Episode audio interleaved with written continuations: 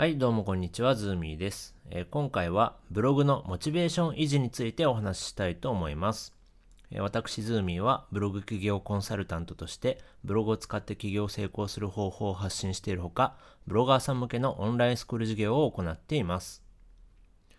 えーブロガーさんからよくいただくご相談の一つに、ブログを書くモチベーションが上がりませんっていうものがあります。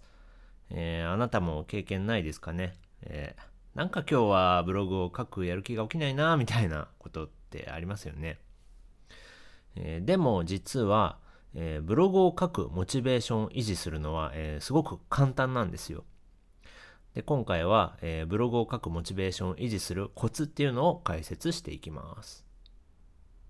で、まず、えー革新部分からいくんですけど、えーブログを書くモチベーションを維持する秘訣についてですね、えーそれはですね、記事を書き始めることです。えー大事なんで、もう一回言うと、記事を書き始めること。えーこれが大事です、えー人間っていうのは、やる気があるから行動できるのではないです。行動をした後にやる気が出てくるっていう、えー逆説的な生き物なんですよ。で、つまりブロガーの場合はですね、やる気があるから記事を書けるのではなく、え記事を書き始めるとやる気が出てきてモチベーションが上がるんです。ね。ということは、あなたが、えースムーズに記事を書き始めることができれば、ブログのモチベーションっていうのを簡単に、えー保つことができる、維持できるっていうことなんですよ。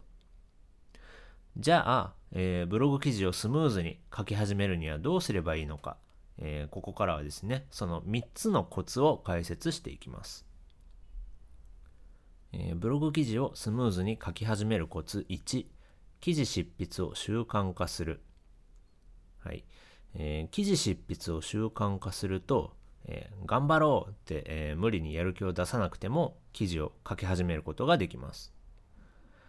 で、記事執筆の習慣化は、え次の2ステップで行います。えステップ1、毎日絶対に達成できるハードルの低い習慣を作る。ステップ2、その習慣を21日間、えもしくは66日間続ける。えまずステップ1ですね。ステップ1、毎日絶対に達成できるハードルの低い習慣を作るについて。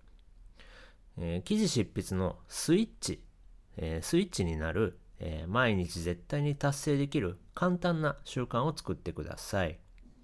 この、えー毎日絶対に達成できる、えー簡単なっていうのがコツです。で例えばですね、僕の場合は、毎朝カフェに出かけるっていう習慣を作りました。えーカフェに到着すると自動的にノートパソコンを開いて、えー記事を書き始めるっていうシステムになってるんですけどでそれ以外だと、えー僕の周りの知ってるブロガーさんだと、えー次のような習慣を作ってます、えー毎朝午前3時に起きて、えデスクに向かうですとか、え毎日会社帰りにカフェに立ち寄るですとか、え通勤電車の中でブログ記事のリサーチシートを開くですとか、ね、こういうハードルの低い習慣、えあなたも、えこういうハードルの低い習慣を考えてみてください。えー次、えーステップ2、その習慣を21日間、えーもしくは66日間続けるについて、えある行為をですね、無意識のレベルまで落とし込んで習慣化するには、一定期間続ける必要があるんですよ。で、その期間がどれくらいかっていうのは諸説あるんですけど、まあ、自己啓発本とかでよく見かける説だと、えーそれは21日間ですね。21日間続けると習慣化すると。で、医学的にはですね、えー平均66日間って言われてます。まあ、これはなんかあのロンドン大学の偉い人が、えーそういう研究をしたらしいんですけど、えー66日間続けると、えー習慣化できるっていう、まあ、医学的にはそう言われてると。なので、あなたがステップ1で毎日絶対に達成できるハードルの低い習慣を作ったらですね、えーその習慣を、えー3週間、まあ、21日間から、えー66日間なんで、まあ、約2ヶ月ですね、えー続けてみるっていう、まあ、そうすると習慣化できますよということです。で、その期間中はですね、まあ、多少はちょっと大変、まあ、努力とか我慢が必要になるんですけど、まあ、だんだん習慣化できますんで、ね。で、その習慣化ができてくると、無意識で頑張らなくても、ブログを書き始められるようになるんで、まあ、ぜひチャレンジしてみてください。ブログ記事をスムーズに書き始めるコツ2、記事を書きやすいジャンルを選ぶ。えー、ブログ初心者さんがよくやりがちなミスで、えー、全く興味がないジャンルなのに稼げるからっていう理由だけで選んでしまうっていうのがあります。でそういうジャンルを選んでしまうとですね、えー、まあ興味がない、情熱がないので、え記事を書き始めるのがなんか億劫だなっていう風になっちゃって、で、記事を書き始めれないんで、ブログのモチベーションがどんどんどんどん下がっていくって。で、それで挫折するっていうパターンがあります。なので、えー、ブログのモチベーション維持っていう観点から言うとですね、選ぶべきジャンルは、あなたが記事を書きやすいジャンルなんですよ。で特に、えー、あなたがですね、先生になりたいって思えるようなジャンルを選ぶと、えー、まあその分野の勉強が楽しいんで、記事ネタに困ることもなくなりますし、えー、情熱がですね、長続きしやすいので、えー、ブログを継続しやすくなります。ね。なので、えー、よかったらジャンル選びの参考にしてみてください。ブログ記事をスムーズに書き始めるコツ3、記事ネタをストックしておく。え、スムーズに記事を書き始められない人の多くは、記事ネタのですね、ストックを作ってないんですよ。え、そのため、今日は何書こうかなって、え、まず考えるところから始めますんで、え、記事をなかなか書き始められない。ね。それで、え、記事書き始められなくて、モチベーションも下がっちゃうっていう風になっちゃうんですけど、え、あなたがそうならないコツはですね、事前に記事ネタを、え、ストックしておくことですね。では、えー、どれぐらい記事ネタをストックしておけばいいかというと、えー、理想はですね、100記事分です。100記事分のネタをストックしておくっていうことなんですけど、まあちょっと100記事はね、大変なんで、えー、初心者さんは、まあ大体30記事から50記事分ぐらいネタをストックしておければ、えー、上出来かなと思います。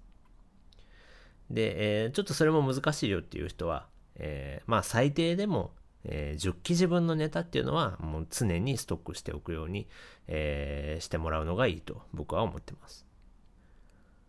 で、ちなみになんですけど、えー、僕が、え、運営してるブログスクールではですね、え、ブログを開始する前に100記事案っていうのを、え提出してもらってるんですよ。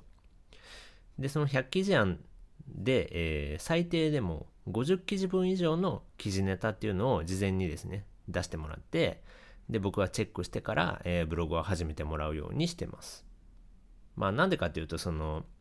えブログを挫折しないようにですね、挫折しないようにそういう、えー、先に記事ネタのストックを作ってもらうっていうことをやってますね。でまあその結果、えー、ほとんどの参加者さんは挫折せずにブログを継続できてるんで、え、これからですねブログ始める人は、えー、ぜひ参考にしてもらえるといいかなと思います。まあもうすでにブログを始めてる人も、えー、記事ネタのストックっていうのは、えー、常に、えー、10記事分以上持っておくと、えーまあ、心理的にすごい楽になるんで、まあ、僕もですね、今でも、えー、常に記事ネタのストックは、えー、枯らさないようにしてるんで、えー、今もうすでにブログやってる人も、えー、ぜひストックは作っておいてください。まとめ、えー、今回はブログのモチベーションを維持する方法を解説しました。まあ、大事なんでもう一回言っとくんですけど、えー、ブログのモチベーションを維持する秘訣っていうのは記事を書き始めることですね。記事を書き始めること。で、その記事をスムーズに書き始めるコツっていうのは3つあって、えー、1つ目が記事執筆を習慣化すること。で、2つ目が、えー、記事を書きやすいジャンルを選ぶこと。で、3つ目が記事ネタをストックしておくこと。ね。えー、この3つです。で、この3つを押さえて、えー、あなたもブログのモチベーションを維持して、えー、継続して、で、ブログで成功していただけると、えー、嬉しいです。ということで、今回は以上になります。えー、ブログ起業についてもっと詳しく知りたい人は、えー、ズーミブログやズーミブログ起業で検索して、えー、僕のブログを読んでもらえると嬉しいです、え最後までご視聴いただきありがとうございました。